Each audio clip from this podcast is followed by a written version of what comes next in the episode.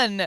Welcome to episode number 571 of this here electronic engineering podcast called Amelia's Weekly Fish Fry.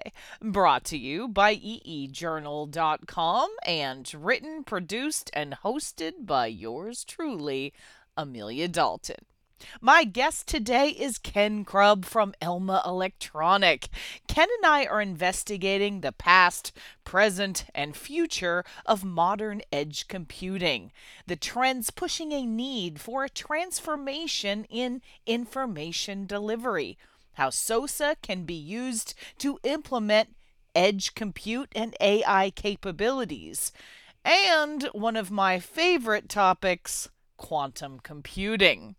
Also, this week, I investigate a new research study that may have unlocked the mystery of how gravity and quantum mechanics work together. So, without further ado, please welcome Ken to Fish Fry. Hi, Ken. Thank you so much for joining me. Oh, great to be here. Good to see you again. It's great to see you as well.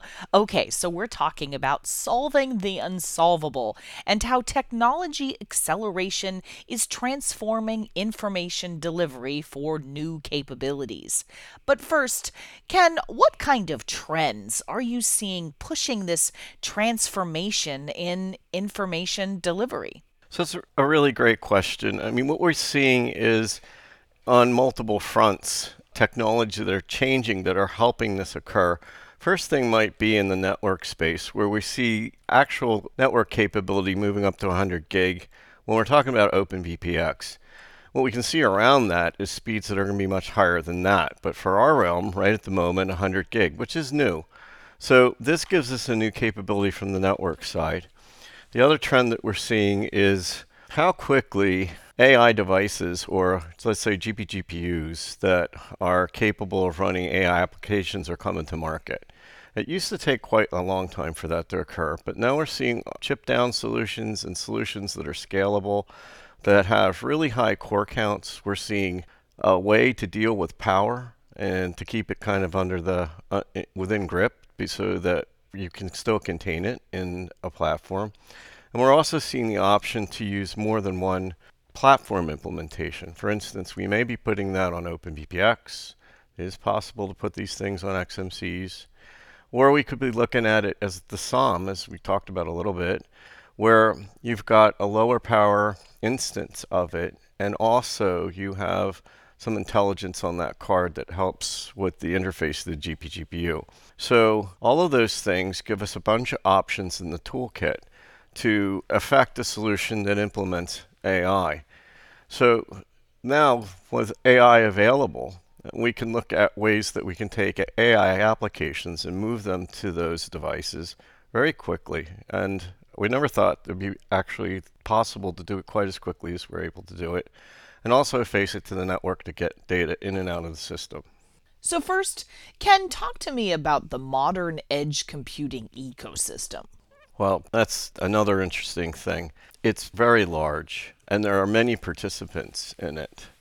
So again, we kind of looked at let, us look at it from a central model and rotate around that axis between industrial and commercial activities. And in that space, you still have similar chips, be it an Intel device or a GPGPU device, but you also have people that are organizations that drive scale around those solutions and drive price out of them. So on the commercial side of that, you still need a level of ruggedization, but there's many choices for the ruggedization, be it a carrier, be it other modules and other standards for, let's say, mezzanine-based implementation. So there's quite a few tools in the box on that side. And then you look at a greater market space for it where it's being driven by say Taiwan or other areas where cost is driven out, then you end up with a number of ways to develop that edge solution for a price point that that is really tailored to some of the applications that were on the chart, which are more commercial oriented or industrial oriented. What comes along with that is ruggedization, though, as you go into something like mining or some other rugged environment like a tractor where you do need to deal with shock and vibe, and then maybe you're into a crossover proposition. If we translate around the axis and then we look at the military side, then we're back to this more familiar space for us where we know we need rock solid ruggedization because it's going to be required. But we still have the thermal propositions to deal with. We've got speeds and feeds to deal with because of the network. But now what we see ourselves being able to do is come up with an edge device that's dealing with multiple protocols, be it Wi-Fi, Bluetooth to the back end, and we're looking in the forward space, we're looking at connections to the network to 5G, or maybe other types of connections. Maybe when you think about a radio or MANET or Cisco, those types of things, that edge device ends up revolving around those technologies. So that's really the modern space, and there's quite a few players and component players in it to implement the edge device. And the edge device, although it sounds trivial, it's not trivial to build. It's highly integrated. It usually wants to be everything it can be and come along with all the, let's see, the least power that it can be at the same time. So, Ken, how do you see edge computing evolving? So, I think to answer that, we've had in our company, uh, my colleague Mark Littlefield's been out looking for applications that may have a little bit higher value proposition, but also sensing demand, and the demand is high. We also see in our space our customers thinking about the edge proposition in several ways, and dismounted, meaning it's off vehicle, and then mounted, where it's on vehicle or both, meaning it might be on the vehicle for this moment, and then you might be taking it off vehicle for a good reason putting it somewhere else. So when you start thinking about that, no one is really resting on their laurels saying, um, might get to an application where I need an edge device in a couple of years. They're saying, I've got about six, seven, eight, nine, maybe 10 applications that we can think of that we may need in the next 18 months. So then they're trying to figure out how that can be realized because the way that the world is going is creating this demand for applications that would be on platform, off platform, wearable. And that just seems to be picking up as far as the acceleration for the creation of those applications that manifest themselves towards this edge computing device. So let's also talk about SOSA. How can SOSA be used to implement edge compute and AI capabilities? One thing I think that SOSA has done well, and, and they've done many things well, but in this case, the work that's gone into defining the profiles has been sufficient enough to allow market and the suppliers in the marketplace, and then the suppliers all the way up to really the drivers of the technology, and NVIDIA in this case, be able to make AI devices like GP GPUs and sufficiently sophisticated AI devices that are scalable. So it's possible to make a GP GPU solution where you're using one and then face it against a single board computer that could be 10 cores or it could be 20 cores. These are available.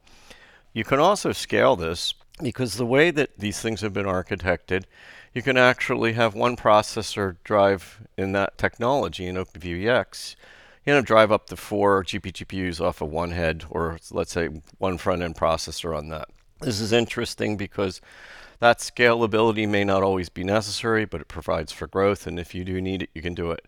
You can also step and repeat, so pairs, you could step and repeat in a backplane multiple times. This gives you other capability.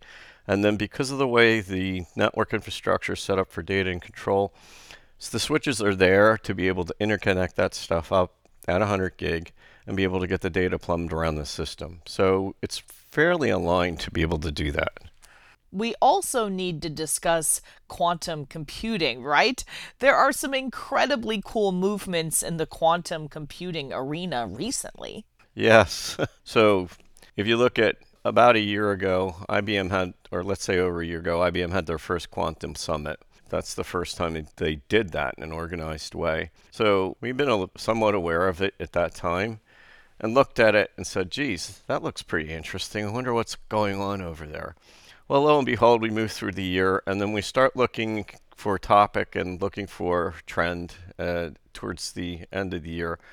And what we find is that IBM has made some just incredible announcements about their progress.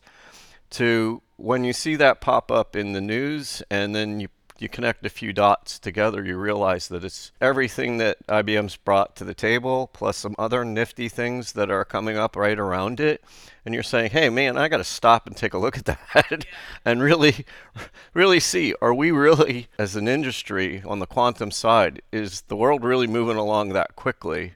And is it something now that we have to pay much more attention to than potentially we did before? And I think today, as we talked about it, it is the case. And what I'm finding in just talking to a few people after the presentation, that others are saying, you know, I really didn't understand because the last time I looked, or I never really realized that it would be manifested in a way that it actually could become practical, or that because we're entering this so-called utility phase, then we're in a position where we can actually start learning and actually start trying. And that's pretty big. I mean, you think about how ChatGPT came on the scene, kind of caught everybody by surprise, and then it was made very easily to access. And then lots of questions started coming out after that, but also like, hey, wow, this thing can do a few things and it's pretty neat. So I kind of think that we're sort of in that space now with quantum computing. There's always been tons of work in the background going on, and it's so intense relative to all the research and work that had to go on worldwide to get here. But it's really interesting to see it be cast in a way where it actually can become implementable. And to my attachment, where I started my career was with IBM, I have a bit of a familiarity of the way that they execute a roadmap and what that means when they're doing that. And I just was amazed. I was like, Yes. Let's go for it. yes.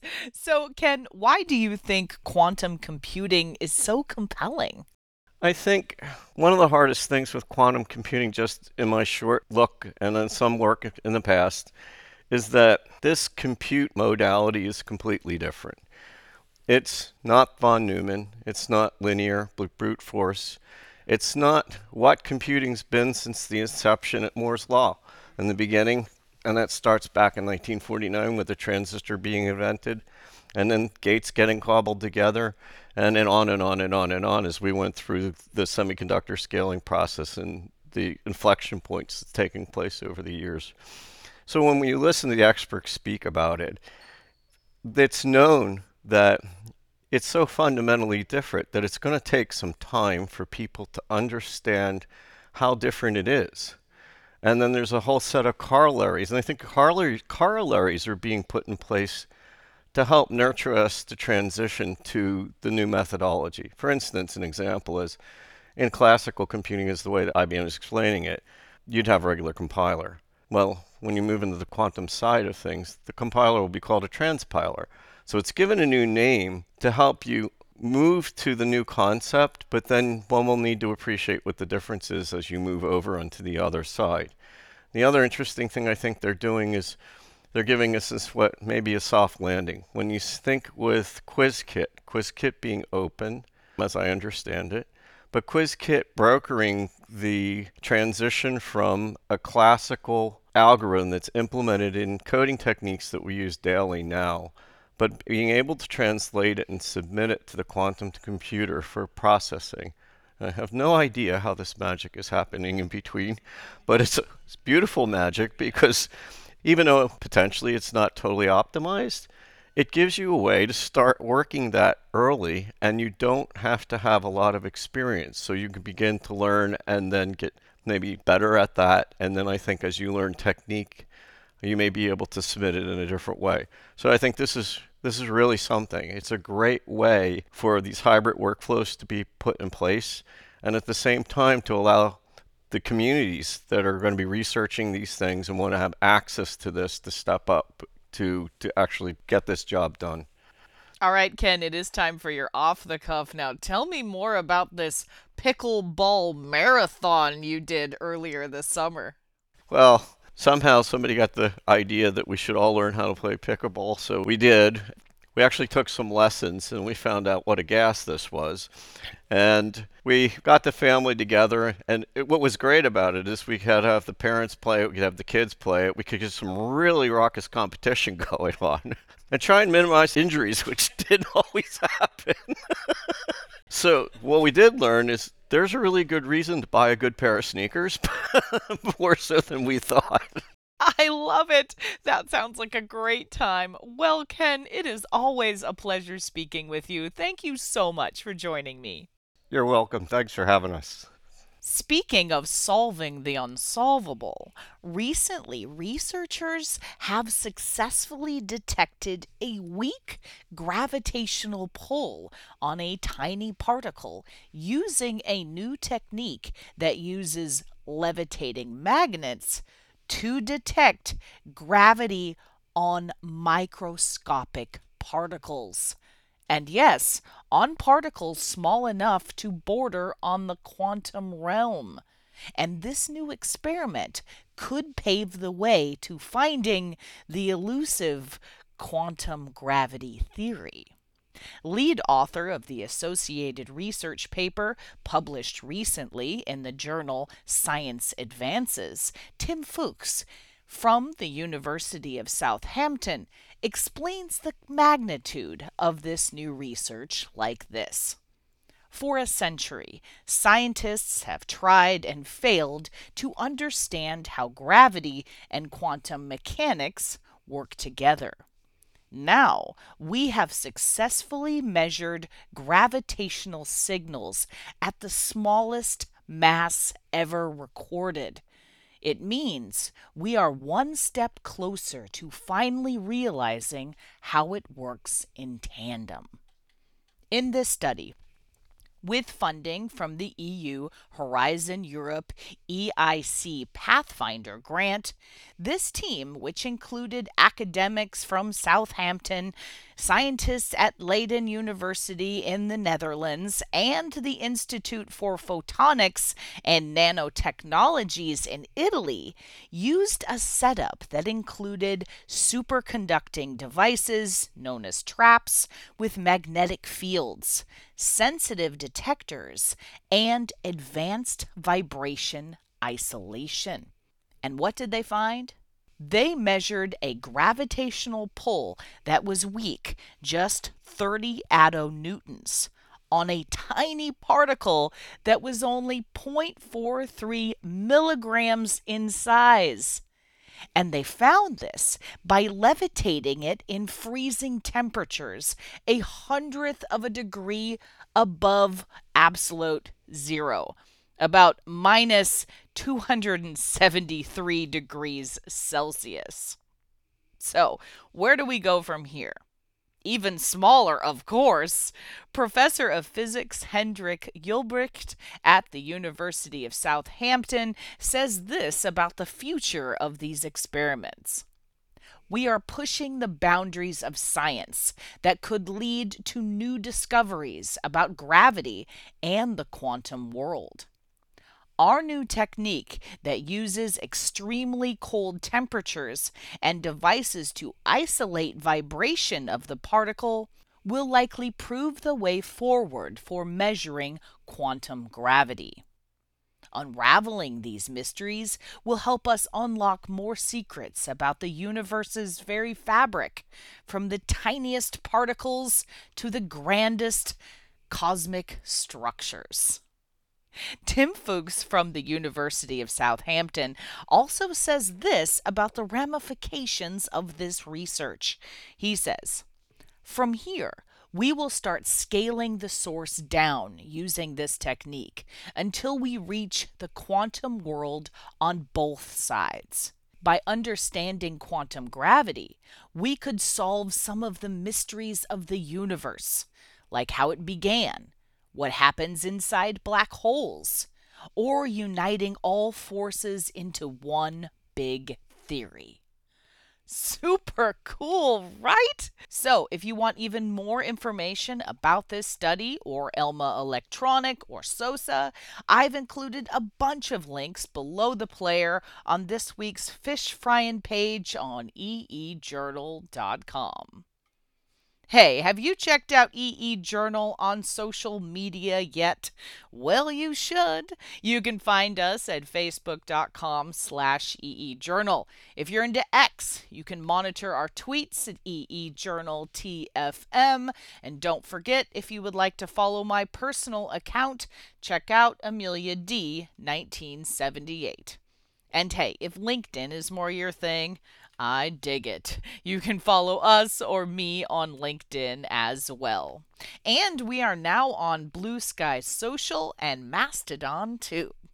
And we have a YouTube channel, youtube.com slash eejournal. Folks, it is chock full of all kinds of techie videos, including our very popular Chalk Talk webcast series, hosted by me. And of course, you can subscribe to our EE Journal YouTube channel as well. Also, make sure you subscribe to this here podcast on Spotify, Google Podcasts, Podbean, Apple Podcasts, YouTube, or just about any other podcasting platform to listen to some exciting upcoming episodes.